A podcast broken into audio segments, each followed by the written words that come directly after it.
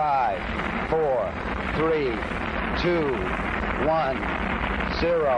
All engine running. Liftoff. We have a liftoff. Hey, space enthusiasts. Our guest this episode is one of the best known entrepreneurs in new space, Peter Platzer, the founder and CEO of Spire. We cover a lot of ground in our conversation, including talking about commercial space in general and about Spire's new space as a service offering. Trust me, you don't want to miss this one. If you enjoy the podcast, a reminder to please leave us a review or rating on your favorite podcast platform, such as Apple, so more people can find out about it. Thank you. Here a couple of short messages from our sponsors, and then please enjoy my conversation with Peter.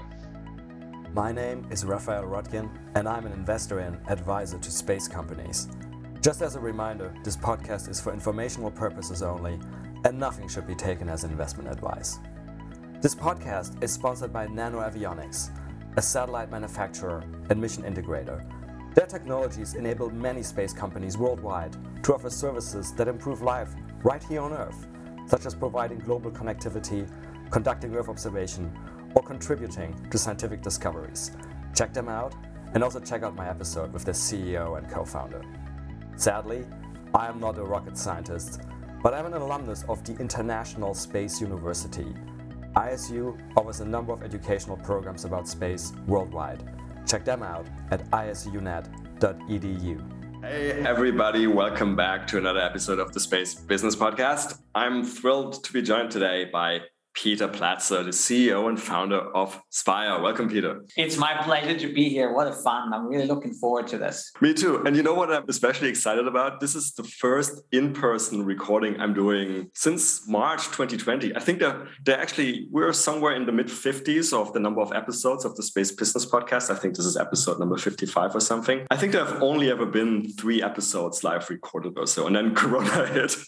Well, I'm honored to be one of those. Here we go. And we are here in uh, Spire's offices in, in, in, Luxembourg. And we might as well start here. Luxembourg, I think a lot of people probably, a lot of listeners have heard about Luxembourg as a you know, emerging um, space nation and a really exciting ecosystem. Do you just want to give us a few minutes about your view being based in, in Luxembourg and your experience? Absolutely. Um, I met uh, the former Deputy Prime Minister, PM Schneider, in, mm. uh, at a conference at NASA. It's now probably five or six years ago. And he really had a fantastic vision for Luxembourg in leveraging space to, to grow and, and diversify the economy because he recognized that Luxembourg has this great asset of being a country. And as you know, you know, starting with the Outer Space Treaty and the uh, Earth Observation uh, Convention and the other international laws and the ITU, space law is really set up for an equitable use, mm-hmm. where being a country gives you the right to participate on a more or less equal footing. Mm-hmm. And so he really had this vision of bringing a lot of space to Luxembourg, recognizing that there is a massive transformational wave going on in the space industry that some of the big banks in the US project to be trillions of dollars of GDP in the next um, uh, 10 or 20 years. And we really got attracted by this commitment uh, from the country. And, you know, we moved here four years ago. Mm-hmm. It is now our second largest office. And, you know, I'm originally from Austria, so I feel incredibly at home here. Mm-hmm. And especially uh, when you when you look at the international nature of it. I mean, everyone speaks a minimum of four or five languages. Yep. So you have a very very international environment that makes it a very very pleasant and interesting place to live. And I guess by now the ecosystem is so big with other prominent companies that people may know, like iSpace and, and Redwire and so forth, that there is really sort of you're probably starting to have network effects, right? Absolutely, absolutely. I mean, you you run into the people um, uh, uh, in, in in conferences, but also for for, collaborations with, with, with customers and others. So it really has started to work given the size of number of companies that they have attracted. They have an investment fund here that is focused on space. They have a, a separate space agency set up that is very commercially focused. So it's it's really, I think, a quite productive environment. Yeah, and I must say, I, I love coming here as well. And I'm, I'm currently enrolled at the University of Luxembourg for doctoral studies as well. So I have a reason to come regularly. And lastly, the, the food and drinks are fantastic here. So now that um, I hope we've made our friends at the LSA and the Luxembourg government happy, let's talk about Spire a little bit and the space industry in general. Peter, a lot of, I think actually most people in the space sector obviously know you and know Spire. Now, one of our ambitions with the Space Business podcast, though, was to always reach people who are not yet members of the space sector. So I'm going to ask you to give an introduction of yourself and Spire anyway, if you don't mind. Absolutely happy to. So I'm, I'm originally from Austria, a physicist that then worked on the business side um, in, in strategy consulting and then went to business school in the US after which I spent nine years as an investment manager on Wall Street. Mm-hmm. And then through an event on NASA Ames, came into contact with people like Peter Diamandis and Salim Ismail and Neil mm-hmm. Jacobstein and others, and, and recognized that finally space had reached that point of being on an exponential curve and being relevant to solve problems on Earth for everyday people. Now, I had been waiting of this literally for decades. I actually, at one point, wrote a mission statement for my life, which was to lead, inspire, and create the business of space for the hmm. benefit of all. But when I looked at it about once a decade, unfortunately, it was just too slow an industry. And so it was uh, then in, uh, uh in about 2010, I left uh, uh, my job and went back to, uh, to school uh, in Strasbourg and, and got my last credit degree in space science and did the piece of research there that started Spire. And Spire's sole business is to leverage space to solve problems on Earth. Mm-hmm. We use a, a particularly uh, a particular modality, um, radio frequencies, to observe activities in the Earth. So we uh, we track the 17 trillion dollars of global trade Mm-hmm. Uh, we track track um, all of uh, uh, aviation activity. Uh, we track and predict the weather which is impacting some 30, 40 trillion dollars of global GDP, and I would say argue 100% of the world population, and sell our data and services as a subscription to uh, uh, commercial companies and uh, civil uh, agencies and, and, and, and, defense agencies. And we have about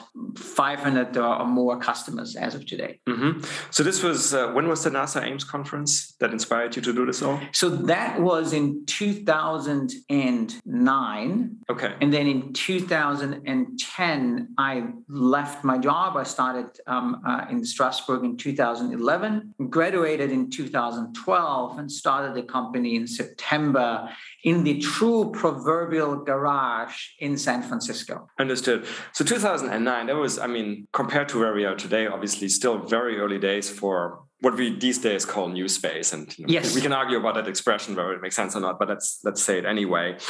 So i think yeah spacex had already flown finally flown the falcon 1 on the fourth attempt. Yeah. Um, they may have won or i think they did their first financing round in 2008 but they were nowhere near where they are now. So that was still an aggressive bet to take.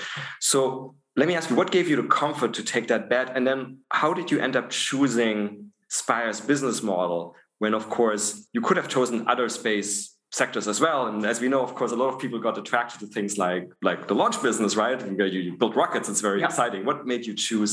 What was the process and the think the thinking you went through to come up with Spire? So the first thing that really helped me was that I lived through not very actively, but you know, partially actively, but mostly by experience, through the transformation from mainframe computers to personal computers to the internet.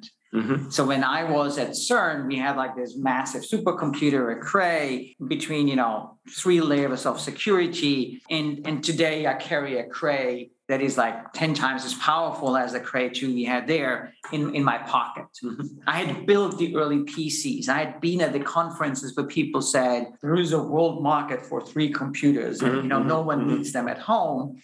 So I had seen what Moore's law, what an exponential improvement in capability for a fixed price and size point does to an industry. And I just started to see exactly the same thing happening in the space industry finally, which I had monitored for many, many years, you know, literally like a few decades at that point in time. And so that gave me then the confidence that, you know, here is something happening. And given that I had been passionate about it since I was a teenager, um, uh, there was just a merging of a passion for something that finally had come to a, um, the first first inkling of an exponential stage. And then when I got my graduate degree in space science in France, I did a piece of research where I looked at all of the capabilities of all of these small satellites missions that had been done since the invention of this new standard that they call a CubeSat. Mm-hmm. And what I saw was a very steady exponential improvement, 10x performance every five years, which is faster than Moore's Law. And when I talked with 100 experts from the space industry, 111 or so I interviewed, yeah. they all saw a very linear, slow progression of capability. Right. And that was a classic you know, disruption, Clayton Christensen um, uh, difference between an exponentially improving technology and the linear perception of the rest of the world. And that gave me the confidence yes, here is um, uh, a business, here is a technology that is capable of really solving problems on earth that are relevant. Because i projected forward what will the capabilities be in five years and in 10 years yeah. if i follow this 10x every five years curve? Yeah. and it was blindingly obvious that by 2015 by 2020 those devices will be highly capable solving real world problems. Yeah and out of curiosity, when you were elaborating those statistics, the improvement statistics for yourself, how, how were you measuring performance? Was that looking at capabilities like you know spatial or the resolution, or how did you think about that? All of them, okay. right? So I literally read just about every single paper that I could find, right? I think there was something like 963 that had been published with the word CubeSat or nanosat in it at that point in time, uh, and I read almost every single one of them. And I looked at power, mm. I looked at uh, pointing accuracy, I looked at at steering. I looked at compute. I looked at storage. I looked at um, antenna gain. I looked at bandwidth download. I looked at all of those metrics, and every single one of them was 10x every five years. Yeah. I think, I don't know if you agree, but I always think this is a really important point what you're mentioning here, because I think for the wider public that's at least following the space industry to some extent, people are very mesmerized and at this point in time knowledgeable about the cost decrease that has taken place uh, with regard to launch costs, right? That we have gone from I don't know, let's like say that the space shuttle like twenty five thousand or so dollars a kilogram on a in a good year to sub three thousand dollars on a Falcon nine. But I personally think a lot of people are actually not aware about the cost decreases you are describing, or the cost and performance improvements, cost decreases, whichever you want to look at it, right? And which I which I think are equally, if not more important. I think I think you're 100 percent correct, Raphael. I think it's actually one of the biggest misunderstandings at the current point in time of what is driving this revolution of leveraging space to solve problems on Earth. Um, the cost of launch has come down no doubt. And if you take a really long view, you know, you just took a, a 30 year view, sure. Um, it has come down in order of magnitude. If you take a 10 year view, if you take a, um, a 15 year view, it has come down maybe by a factor of, of like 3 mm-hmm. maybe 4 mm-hmm. right? Um, which is impressive. However, there are two other things that completely dwarf that change. The first one is the capability improvement for a fixed price point, which over a period of 15 years is a thousandfold. Mm-hmm. And over a period of 20 years, it is 10,000 fold. Mm-hmm. So it's absolutely massive. It is truly Moore's Law that is happening here. Mm-hmm. Now, the equally important other component here is not the cost of launch, but the availability of launch. Mm-hmm.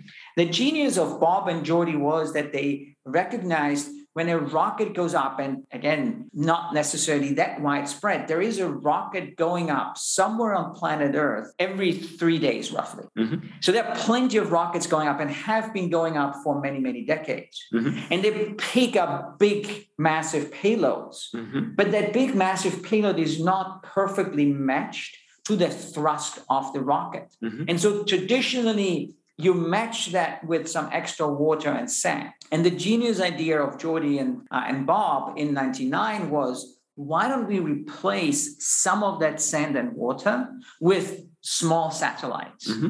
And that was then creating the birth of secondary launch opportunities, mm-hmm. which exploded access to launch. Mm-hmm. Spire has launched with 10 different launch providers. Um, we've done 30 different launch campaigns. And so the combination of a faster than Moore's law capability improvement and an exponential increase in access to space, those are the true drivers, even though they're not as sexy as seeing rockets going up and seeing that the price of a SpaceX launch keeps on coming down. Yeah, absolutely. And, and just um, as a side note for our listeners um, who, who, may not know, Peter has mentioned uh, the names Bob and Jordi here a few times, and those are not sort of like common friends of uh, pals of me and Peter. They're actually the, the co-inventors of the, the CubeSat standard. The, the CubeSats, as uh, as as listeners may know, is basically the standard where you have a, a 10 cent, like a cube with a 10 centimeter side length, and um, it's uh, using basically you can use an increasing number of standardized components to construct satellites. That actually brings up another sort of important trend, which I guess we have implicitly but not explicitly mentioned, right? Which is miniaturization. I think you you alluded to that when you're saying like you know the power of what used to be a Cray 2 supercomputer is now in our cell phones, but the same thing has happened with regard to satellite technology as well, right? And that of course is a nexus to then the, the launch cost decreases, right? Because it means that the same capability is going to be occupying a smaller space, probably has much lower mass, which means your launch cost is lower too, which means you have a double whammy effect. That is absolutely that is absolutely correct. Um, the the design criteria for satellites have a lot in common with the design criteria for consumer electronics, mm-hmm. UAV, robotics. And so we get to leverage the advancements that are happening there and adapt them for use in space. And miniaturization is one of those one of those big elements. Mm-hmm.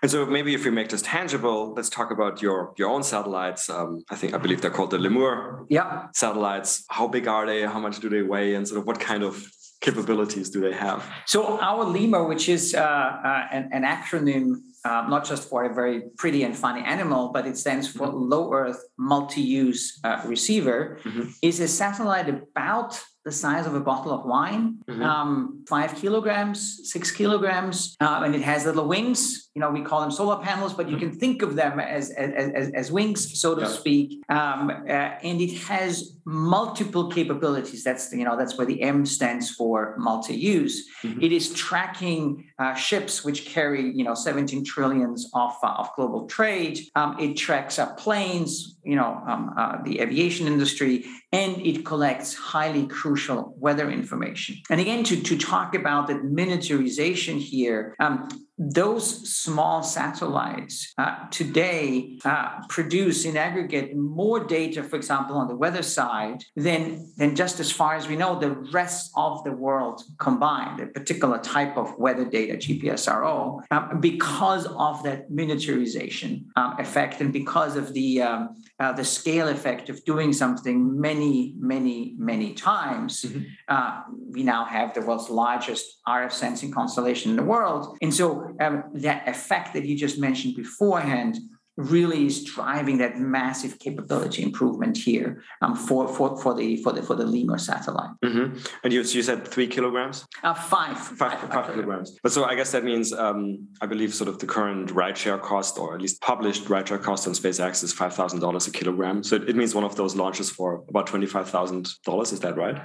Um, I, I will have to, you know, you have to do your own math um, yeah. uh, here, and then that genuinely, I think there's a uh, uh, uh, great differences if you buy, you know, a thousand kilograms sure. of something, or if you buy five kilograms of mm-hmm. something, mm-hmm. and that applies to, you know, um, uh, uh, grocery supplies um, uh, yeah. just as well as as to launch. Because, but the point that you make here yeah. is an important one: the massive capacity of those big rockets to launch very large structures at uh, substantially lower cost than, for example, the space shuttle did, is really opening up um, the space economy to things like, you know, a, a base on the moon, mm-hmm. traveling to Mars, mm-hmm. Um, uh, to uh, to habitats hotels and research um, on orbit, manufacturing on orbit. So it really opens up the capability for the space economy to have much, much larger structures mm-hmm. because now it is actually becoming affordable to launch something of,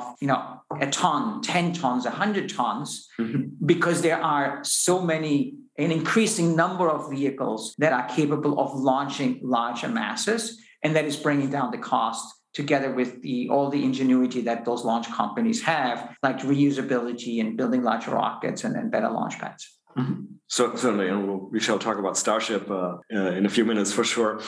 Uh, but coming back, I think towards the beginning of the conversation, you said, you said something along the lines of like, you know, you really wanted to put satellites in place to produce a lot of data, which can be helpful to us mm-hmm. on Earth. If you look not just at Spire, but sort of the industry at large, and whatever you want to call it, the remote sensing industry, where are we in that process now? How far along the path are we? Are we? Are you not one percent? Okay, one percent. It's literally um, the very very early stages. I would I, I, I, still continue to find the comparison to the uh, the revolution of mainframes to personal computers and the internet a fantastic comparison than analog. And I've looked at some curves like the, the adoption of cell phones versus landlines. And the curve overlays, the steepness of this exponential curve is almost exactly the same as small satellites launched relative to large satellites launched. So there is a lot, a lot of similarities there. And I would still say we are in the in the early 90s um, uh, uh, with regards to this evolution. And the real use of the internet to massively change our life didn't start until the early 2000s. Right. Yeah. Yes. That's when we really started having significant, let's call them apps that were running on yeah. top of the infrastructure. Let's maybe stay. I mean, if you think this is a sort of correct analogy, let's maybe stay with that sort of the infrastructure going towards apps, right? And you were basically describing two elements of infrastructure, so big mainframes in a computer comparison going to personal computers. So with big satellites going to sort of like smaller, small sats, CubeSats. So if we start with the infrastructure layer, I mean, how close to being done, so to say, are we on the infrastructure layer? We have a number of um, EO constellations now. We have a number of optical um, optical constellations. We have a number of radar constellations. We're starting to have hyperspectral constellations. How far how far down the path are we on the infrastructure layer in your mind? So I would still argue that it's like you know in the one to five percent range, right? Um, uh, because what you the data you can capture from space to solve problems on Earth, it, it is still very very broad. Now, RF sometimes lives in between the world yeah. of EO mm-hmm. and communication. Mm-hmm. But just to give you, um, you know, one way to think about this, in the in the 80s and even 90s, the concept that um, uh, uh, well, not the 90s, but in the 80s, that a company would have their own computer was pretty rare. Mm-hmm. If computers was something for governments and maybe the largest mm-hmm. corporations in the world. Mm-hmm. I think we are starting to move in that direction where the concept that a company has its own satellite constellation is becoming actually very doable. Mm-hmm. And so you that's where that's where my one to five percent number is coming from that I could see in a in, in a in a in the future more and more companies having their own satellites or satellite constellations the same way they have their own computers um, uh, uh, coming out of that revolution from mainframe to personal computer. I think that's a super interesting point. Um, and that brings up sort of the question on customer groups. And it's, it's, I guess, one of the main, if not the main, potential growth avenue for remote sensing as well, where historically, correct me if I'm wrong, a lot of it has been you know, national security related. But now, in the recent past, we've actually seen a number of announcements, um, you know, of commercial non-space companies coming in and talking about their own satellites, right? I mean, just off the top of my head, um, I think John Deere has talked about it, or is talking about it, is doing actually something about it. Um, I think Exxon and um, I think the most recent I've seen was um, was Rio Tinto. So from the mining sector, I think I think they're doing something with Pixxel, which is a proposed hyperspectral um, constellation. Oh, and I guess then in, in, the realm of weather, we could also throw in Tomorrow IO, which uh, um, I, I, guess started as a non-space company and is becoming a space company. But how do you see this process evolving? I mean, what I'm seeing still day to day is I would agree with you. Here we are really very early on, and part of the problem is that the non-space sectors are still not educated enough about absolutely the possibilities of space. Absolutely. But it's the same way as it was, you know in, in the 80s and in the 90s, mm-hmm. um, where the average person um, did not know what the internet was or how to use it. And um, uh, I, I, read it somewhere, I don't know if it was true, but I read it somewhere that um, uh, uh, Jeff Bezos was talking about this idea of selling computers over the internet. And someone asked him, I don't understand how you're going to get the book into the phone line.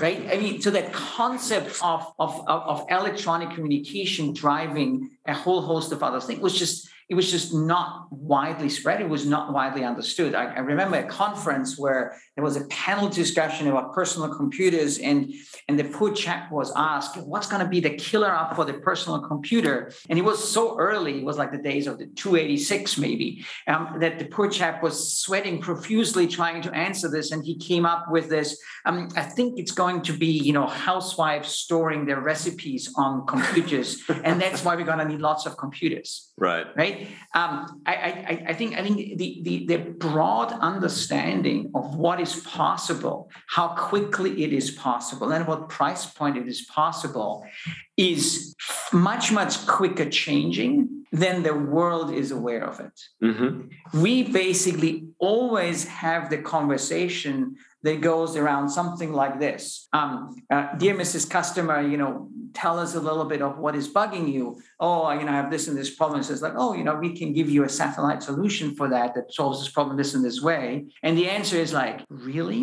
Mm. like it is never uh, i don't need that. Mm-hmm. it is virtually exclusively wow i didn't know it exists Mm-hmm, mm-hmm. And I think that is that is kind of like where, where we as an industry um, uh, uh, have like the, the, tremendous opportunity of just making more and more of planet Earth available, uh, uh aware of the solutions that can be uh, found by leveraging space to solve problems right here on Earth. So, so let me ask you, and I mean, I wholeheartedly agree with you. Um, how can we be as a sector, how can we be better at that? And are there maybe lessons from the analogy you're using from the computer industry that we can use here? Because I mean, you know, if, if I was to be facetious, um, the sad reality is that very often these days one gets confronted with people thinking that well, space is a playground for billionaires. and you may have seen the Matthew McConaughey Super Bowl ad and all of that. And uh, how can we be better at communicating that and educate, educating people? I, I think I think we just have to be realistic. I actually don't think that uh, the communication is bad. I think we're actually in a much better position than the internet was because space is ultimately far more inspiring and interesting than you know digits were. And so i think we're actually in a good position. We just also have to be realistic relative to, of our size right? If the if the global economy is what 80 trillion dollars and the space economy today is half a trillion dollars we are actually more part of the public psyche than that gdp percentage would actually call for. Mm. so i think we're actually doing okay. It's just we have to be more patient we just have to stick with it we don't have to expect that people immediately understand it i think we have to tone down the geek factor mm-hmm. and, and, and, and, and tune up the, the relevance factor. You know, in mm-hmm. software, there's this mm-hmm. great, this great talk of never talk um, about features only talk about benefits. Yeah. And i think that's that's one thing where i feel that um, the internet did a better job in in in driving towards the, the, the benefits and maybe not so much about the geek side. I mean he had that as well but that's like one thing that i see a lot. But overall i would say it's just patience. It's just patience and being humble to recognize where we are in the cycle and and where we are in terms of importance right now relative to everything else that is going on in the world, but also recognizing that the exponential scale that is happening here is rapidly changing that. Yeah, I think you bring up an important point there, which is that at the end of the day, the customer, we should be customer centric, right? And like you say, like try to understand what, what are really the problems that are bugging them and how can we help solve them. At the end of the day, I guess they may think space is cool, but they don't really care that the solution is coming from space. Absolutely. Right. If, if anything, it, I could even see it intimidating some customers in like a space that's very complicated, it's probably too expensive and, and, and all of that. Now, how much of a constraint? So let me talk about my experience day to day as a space venture capitalist. So we would love to find more and, and, by the way this is a call to arms to some of, of the potential entrepreneurs among our listeners. We would love to find more companies that can help provide really value added products to certain non-space sectors on earth using space data as a solution. It could be insurance it could be mining it could be uh, agriculture whatever.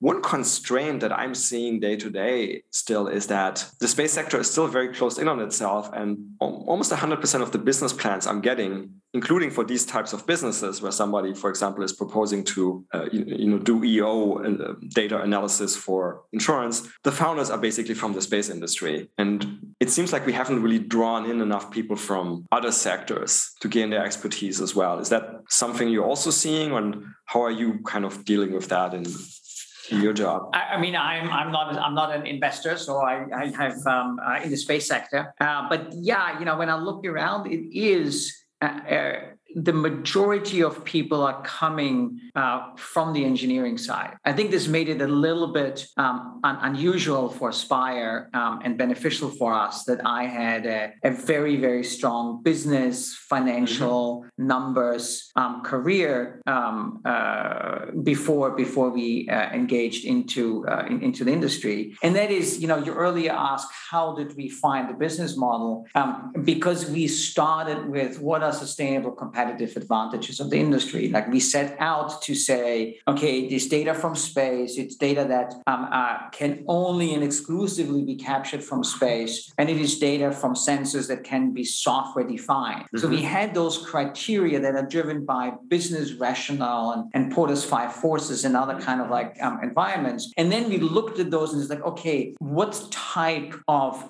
data does it mean? What type of technology does that mean? Mm-hmm. So we started with those business criteria mm-hmm. and then worked our way to technology, which then became, you know, you use, you know, software defined radios, mm-hmm. um, RF observation, very, very high asset utilization and all of that. Mm-hmm. Um, uh, I think, I think it's just natural when you have a new technology that you have um, a lot of, uh, uh of technologists that enter mm-hmm. it as entrepreneurs. But even there, I see it actually changing, Raphael. Um, I see more and more people bringing in into the founding group uh, uh, uh, co-founders that have more business experience, more marketing experience. Mm-hmm. Again, I think I think it's a matter of time that we'll have more and more of that. The same way as even today, when you look in Silicon Valley, um, uh, startups in the software as a service business, they generally have a pretty strong technology bend, mm-hmm. um, but they now often bring you know a sales or a marketing person mm-hmm. as a founding team member as well.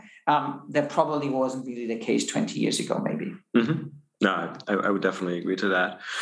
Okay, um, I want to finish off our discussion of we've been discussing we've been talking a lot about uh, remote sensing, and I want to come uh, come on and talk um, about space as a service in a, in a moment. But I want to ask you just sort of almost in a, in a in rapid fire way about a few potential uh, trends in in EO that might be interesting.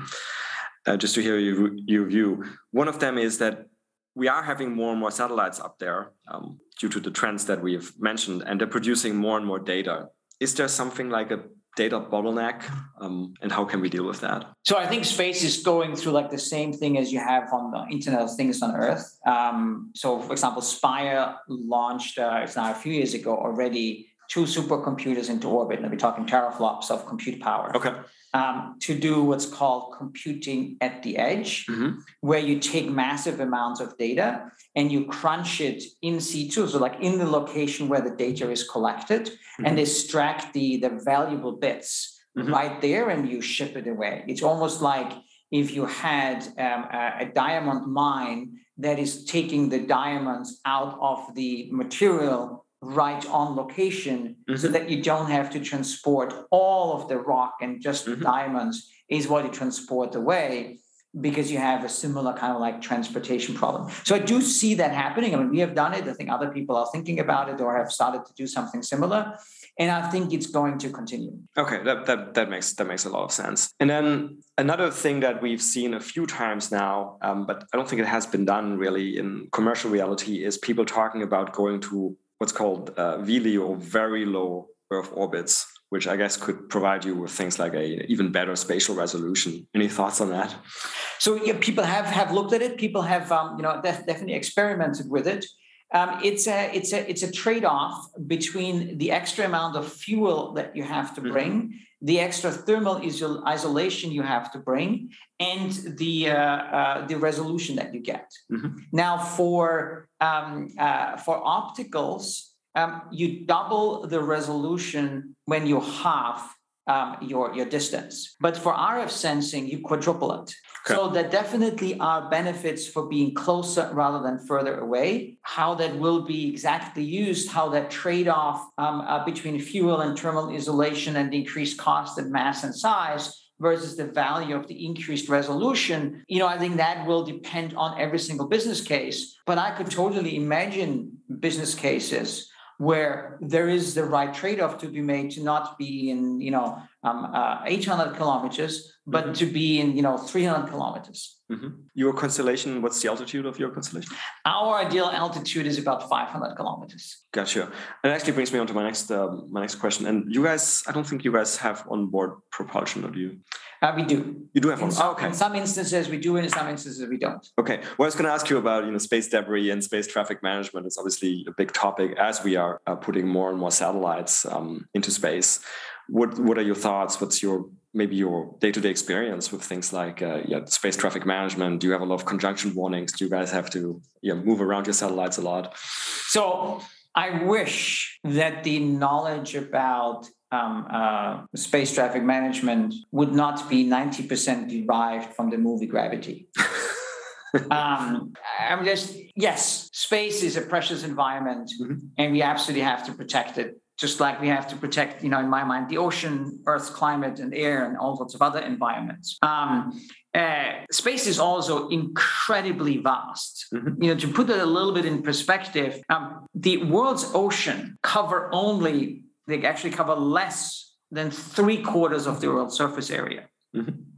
And there are 300,000 massive ships operating on the ocean every single day mm-hmm. and millions of small vessels. This is just 75% of the surface area of the Earth. That, that's fair, but correct me if I'm wrong. But I think and that's just that's just for the, yeah. for, the, for, for, your for your listeners. Yes. Um, the total number of satellites that are in like this orbit between you know zero and call it 800 or 1,000 kilometers is a few thousand. Yeah, let me just push back on that. So correct me if I'm wrong, but I think most of those ships carry transponders precisely in part to avoid collisions with other ships which is not currently the case with satellites, right? Well, satellites um, have emitting signals for themselves, right? Yeah. Um, and those transponders were introduced when the density of ships reached an amount where it made sense. Mm-hmm. So the question is um, are we at this density where it yeah. makes sense? Yeah. And I just wanted to point out yeah. that there is two orders of magnitude between ships and space. And then space is not just one layer, but it is thousands of layers. Shells, yeah, so mm-hmm. arguably, we are in terms of density many, many orders of magnitude away from the density of ship traffic. Yes. Okay. That's this is this is a longer discussion. I mean, you could go into things like the carrying capacity per orbit and, and so forth, but we're not having a debris discussion here, I suppose. I do want to switch over now to finally to talking about space as a service, right?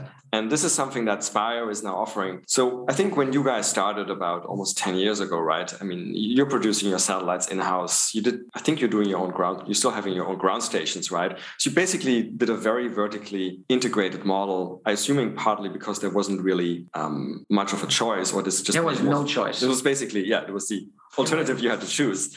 Yeah. But again, kind of historical comparisons come back. You know, it's sort of, um, you know, at some point in time, there wasn't much um, of a choice if you wanted to have a computing architecture for your company, where these days you can just go to AWS or Azure or some other competitors and outsource everything.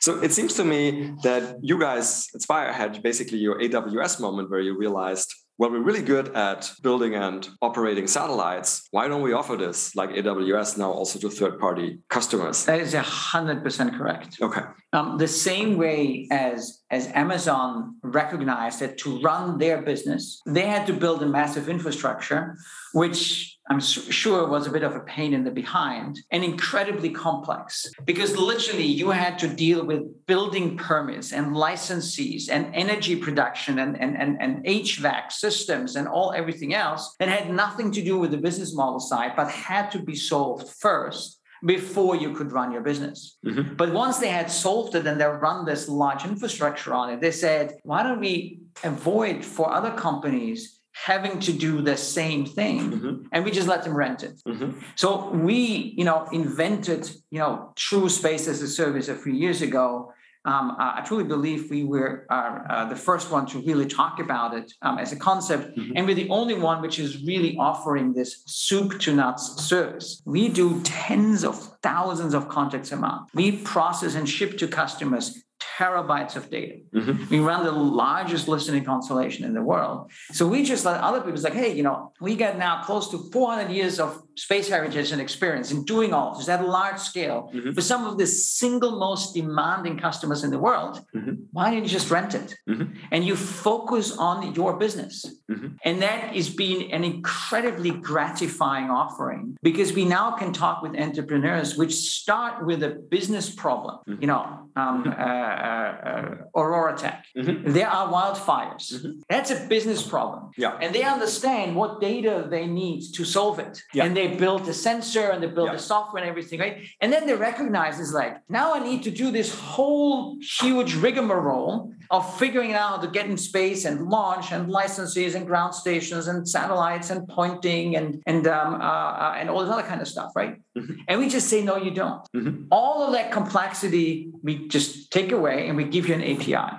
Mm-hmm. Mm-hmm. And that really enables entrepreneurs to focus on the business. It means investors can focus on the business. And the same way as no investor today needs to focus anymore on like, well, do you know how to build a data center? What's your experience in, you know, mm-hmm. navigating zoning laws? And what's your experience in they don't need to do this anymore. They did in the 80s and 90s, not today yep. anymore. And the same thing is true for customers um, uh, that work with us and their investors. All of the complexity of space, Spire has figured it out. It is running it 24 7. You can just rent it. Mm-hmm, mm-hmm. Which also means, by the way, you're moving from capex to opex. Right? 100%. It's capital a intensity. You're 100% correct. It's a monthly subscription. You have great certainty of like when you will have something to demonstrate. Mm-hmm, mm-hmm. You don't have to wait. You don't have like this all this uncertainty about it.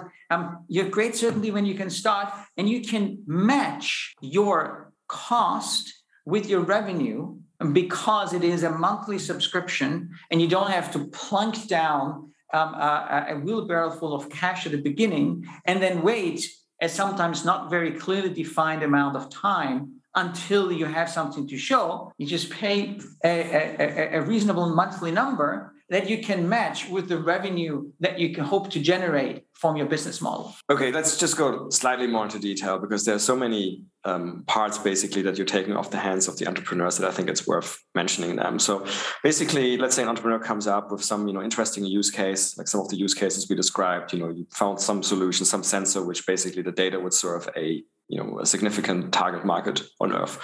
So entrepreneur has the sensor, has an idea about the business model, the target market, the go to market, and all of that. Um, they come to Spire. So first of all, are you using the same? Is it the Lemurs, the Lemur platform as mm-hmm. well? You're using so so. I remember this is three three U. Yeah, with three U and six U, and we have larger platforms as well that all are like basically just a, a pumped up lemur. It's yeah. the same platform, it's the same technology, it's the same everything, it's the same heritage. Okay. Um, so as long as the whatever the um, the payload is, the entrepreneur that where really the, the core value of the entrepreneurs likes, as long as that payload fits the sort of you know size, weight, and I guess power requirements, we're fine, right? I guess those are yeah. the main the main constraints. And then if I was to come to you today, you know, with, with some payload and some idea and something that does fit in a Lemur, I mean, what kind of let's say I wanted to do a demo, like an IOD and mm-hmm. demo mission, right? Maybe with one or two satellites to start with. Roughly speaking, what kind of you know cost and time frame are we talking about?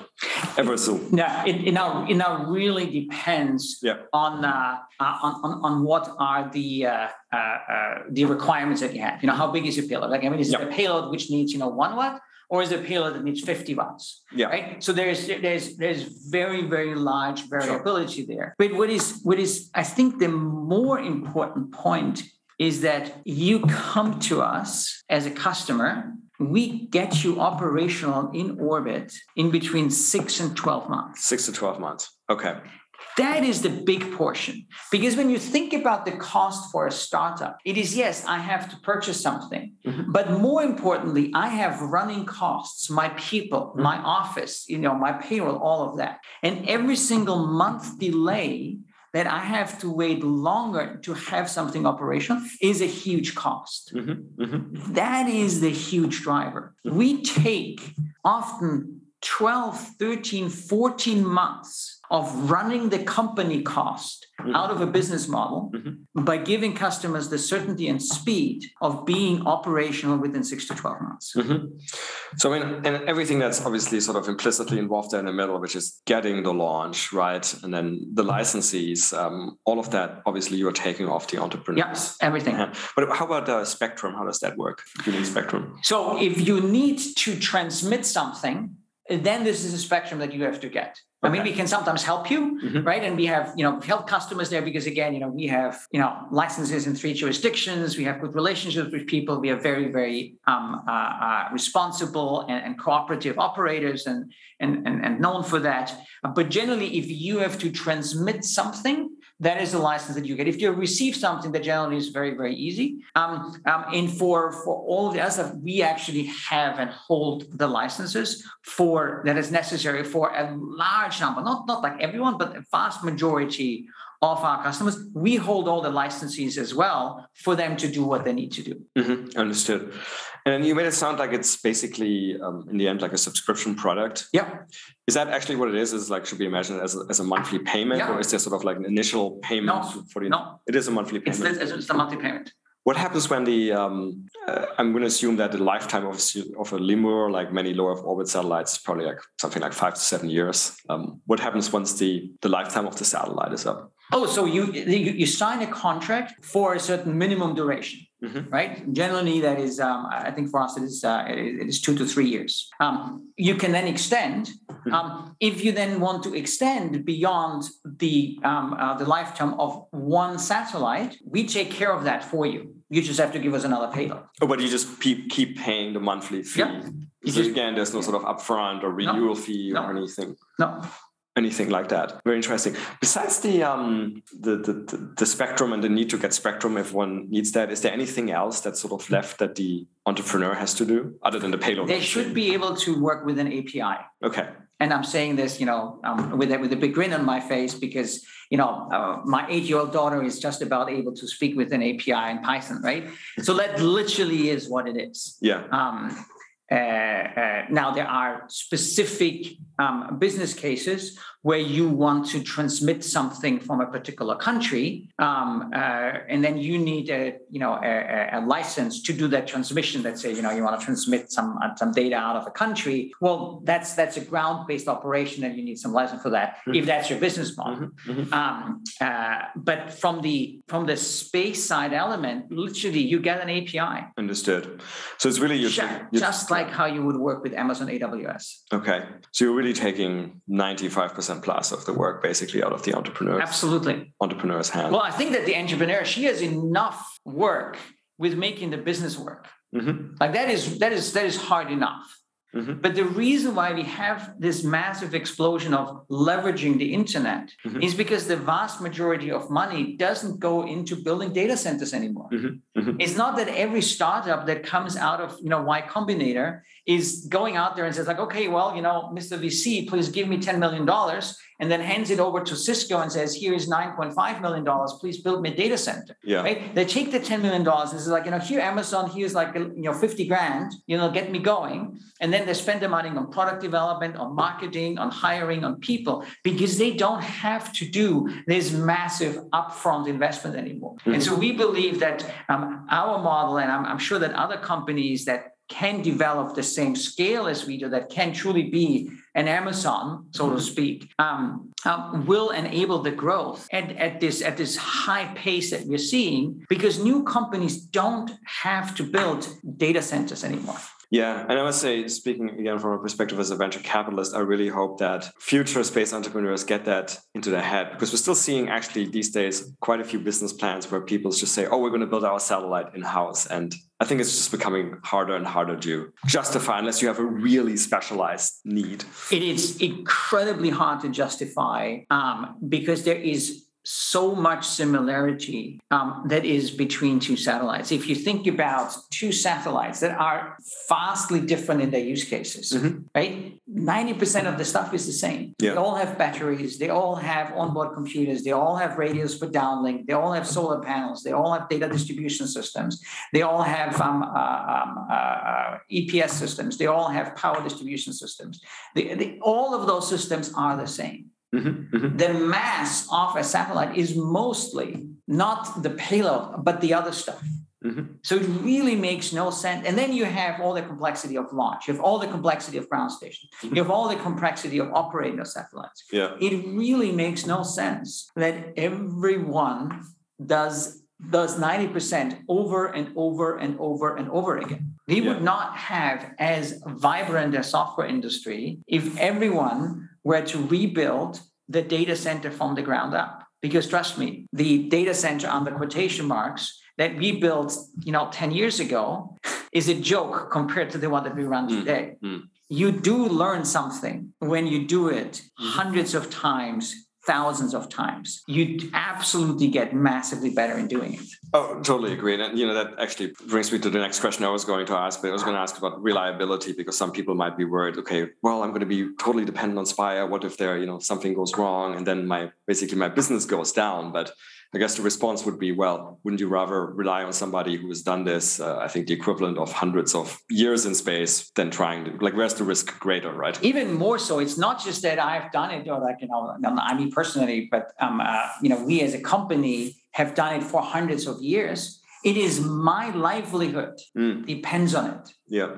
Like if my infrastructure doesn't work, I'm dead in the water. Mm-hmm. And I love you, Mrs. Customer, but my own business is just still a little bit closer to me. So you can be damn sure that I make sure my infrastructure works. Mm-hmm. Mm-hmm. And for me, my infrastructure is still the same starting point of my business as it is for you. Mm-hmm. So it's not just that um, we have done it hundreds of years and we have done it thousands and tens of thousands of times, our life depends on it. Mm-hmm. And I think that is like the, the powerful story of A- Amazon AWS as well, is that that infrastructure is used by the big trillion dollar Amazon industry and it is used to be rented by customers. It is the same infrastructure. Yeah. Everyone sits in the same boat. Yeah. And we're staying with the Amazon comparison. So, I mean, that's the question these days is Amazon more of a cloud computing company? Is it more of an e commerce company? Is it both? I mean, if you look at sort of your, you know, I don't know, long term vision for Spire, because of course we shouldn't discuss anything short term here, it's a publicly quoted company.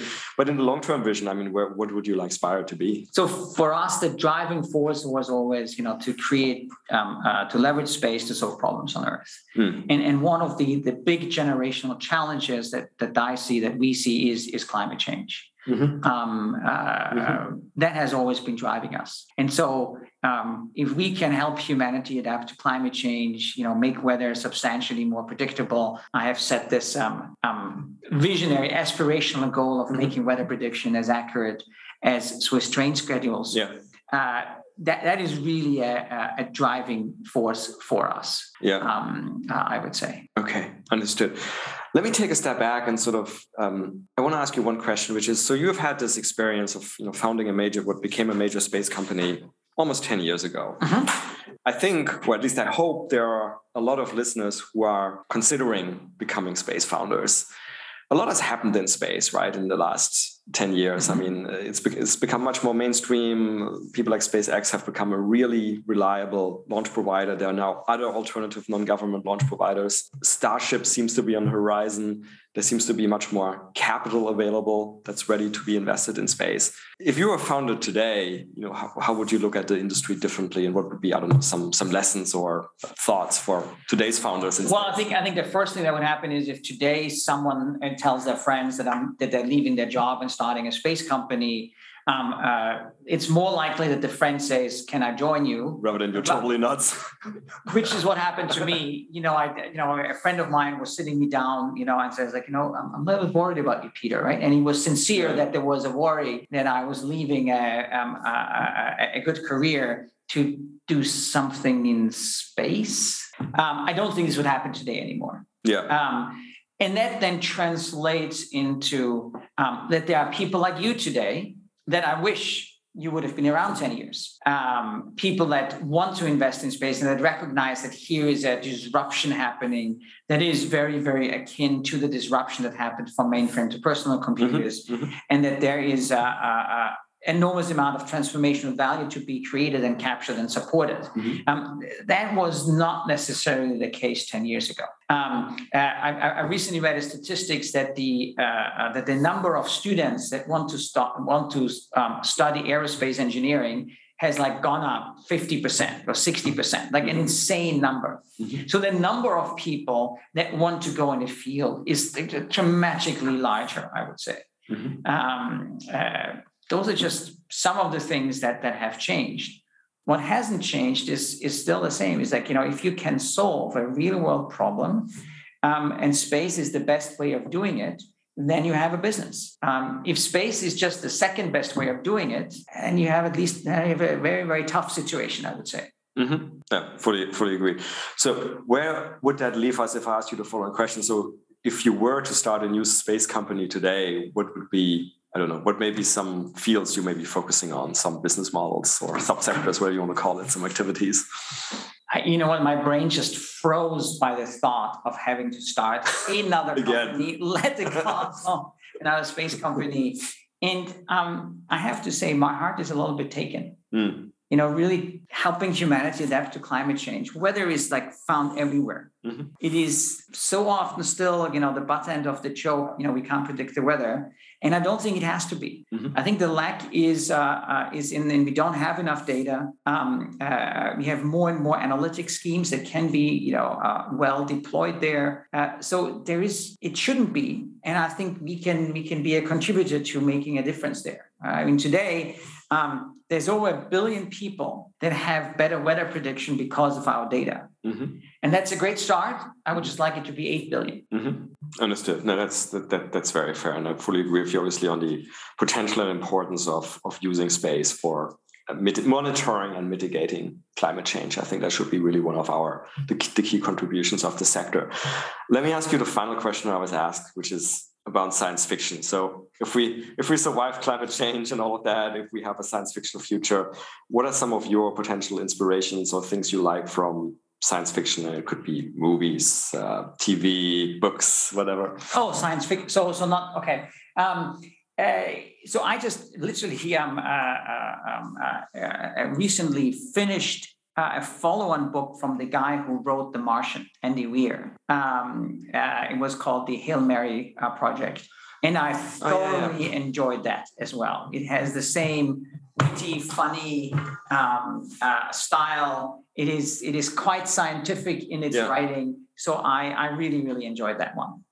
Speaking of climate change, did you have a chance to read uh, Kim Stanley Robinson yet? The Ministry of the Future, Ministry for the Future, I think it is. Uh, no, I have not that, that's that's actually an interesting one. So I'll, I'll, leave you with that recommendation. Peter, it's been an absolute pleasure. Really looking forward to see what uh, what Spire will continue to do for the space sector and for the world at large. And and yeah, best of luck with everything. Thanks so much. It was a pleasure to be here, and uh, um, uh, hopefully there was some good nuggets for for for, for you and, and and your and your valuable uh, listeners. Well, that's it for another nominal episode of the Space Business Podcast. If you like this podcast, please consider giving it a five star rating on your favorite podcast platform, such as iTunes. You can follow us on Twitter at podcast underscore space. Also consider supporting us at www.patreon.com forward slash space business podcast. If the podcast got you interested in learning more about the business opportunities in the space economy, check out my new online course on space entrepreneurship on udemy.com. The link is in the episode description. Lastly, if you have any feedback, including ideas for guests, and that may include yourself if you have an exciting space story to tell, or interested in being a sponsor, drop us an email at spacebusinesspodcast at gmail.com. I look forward to seeing you for the next episode.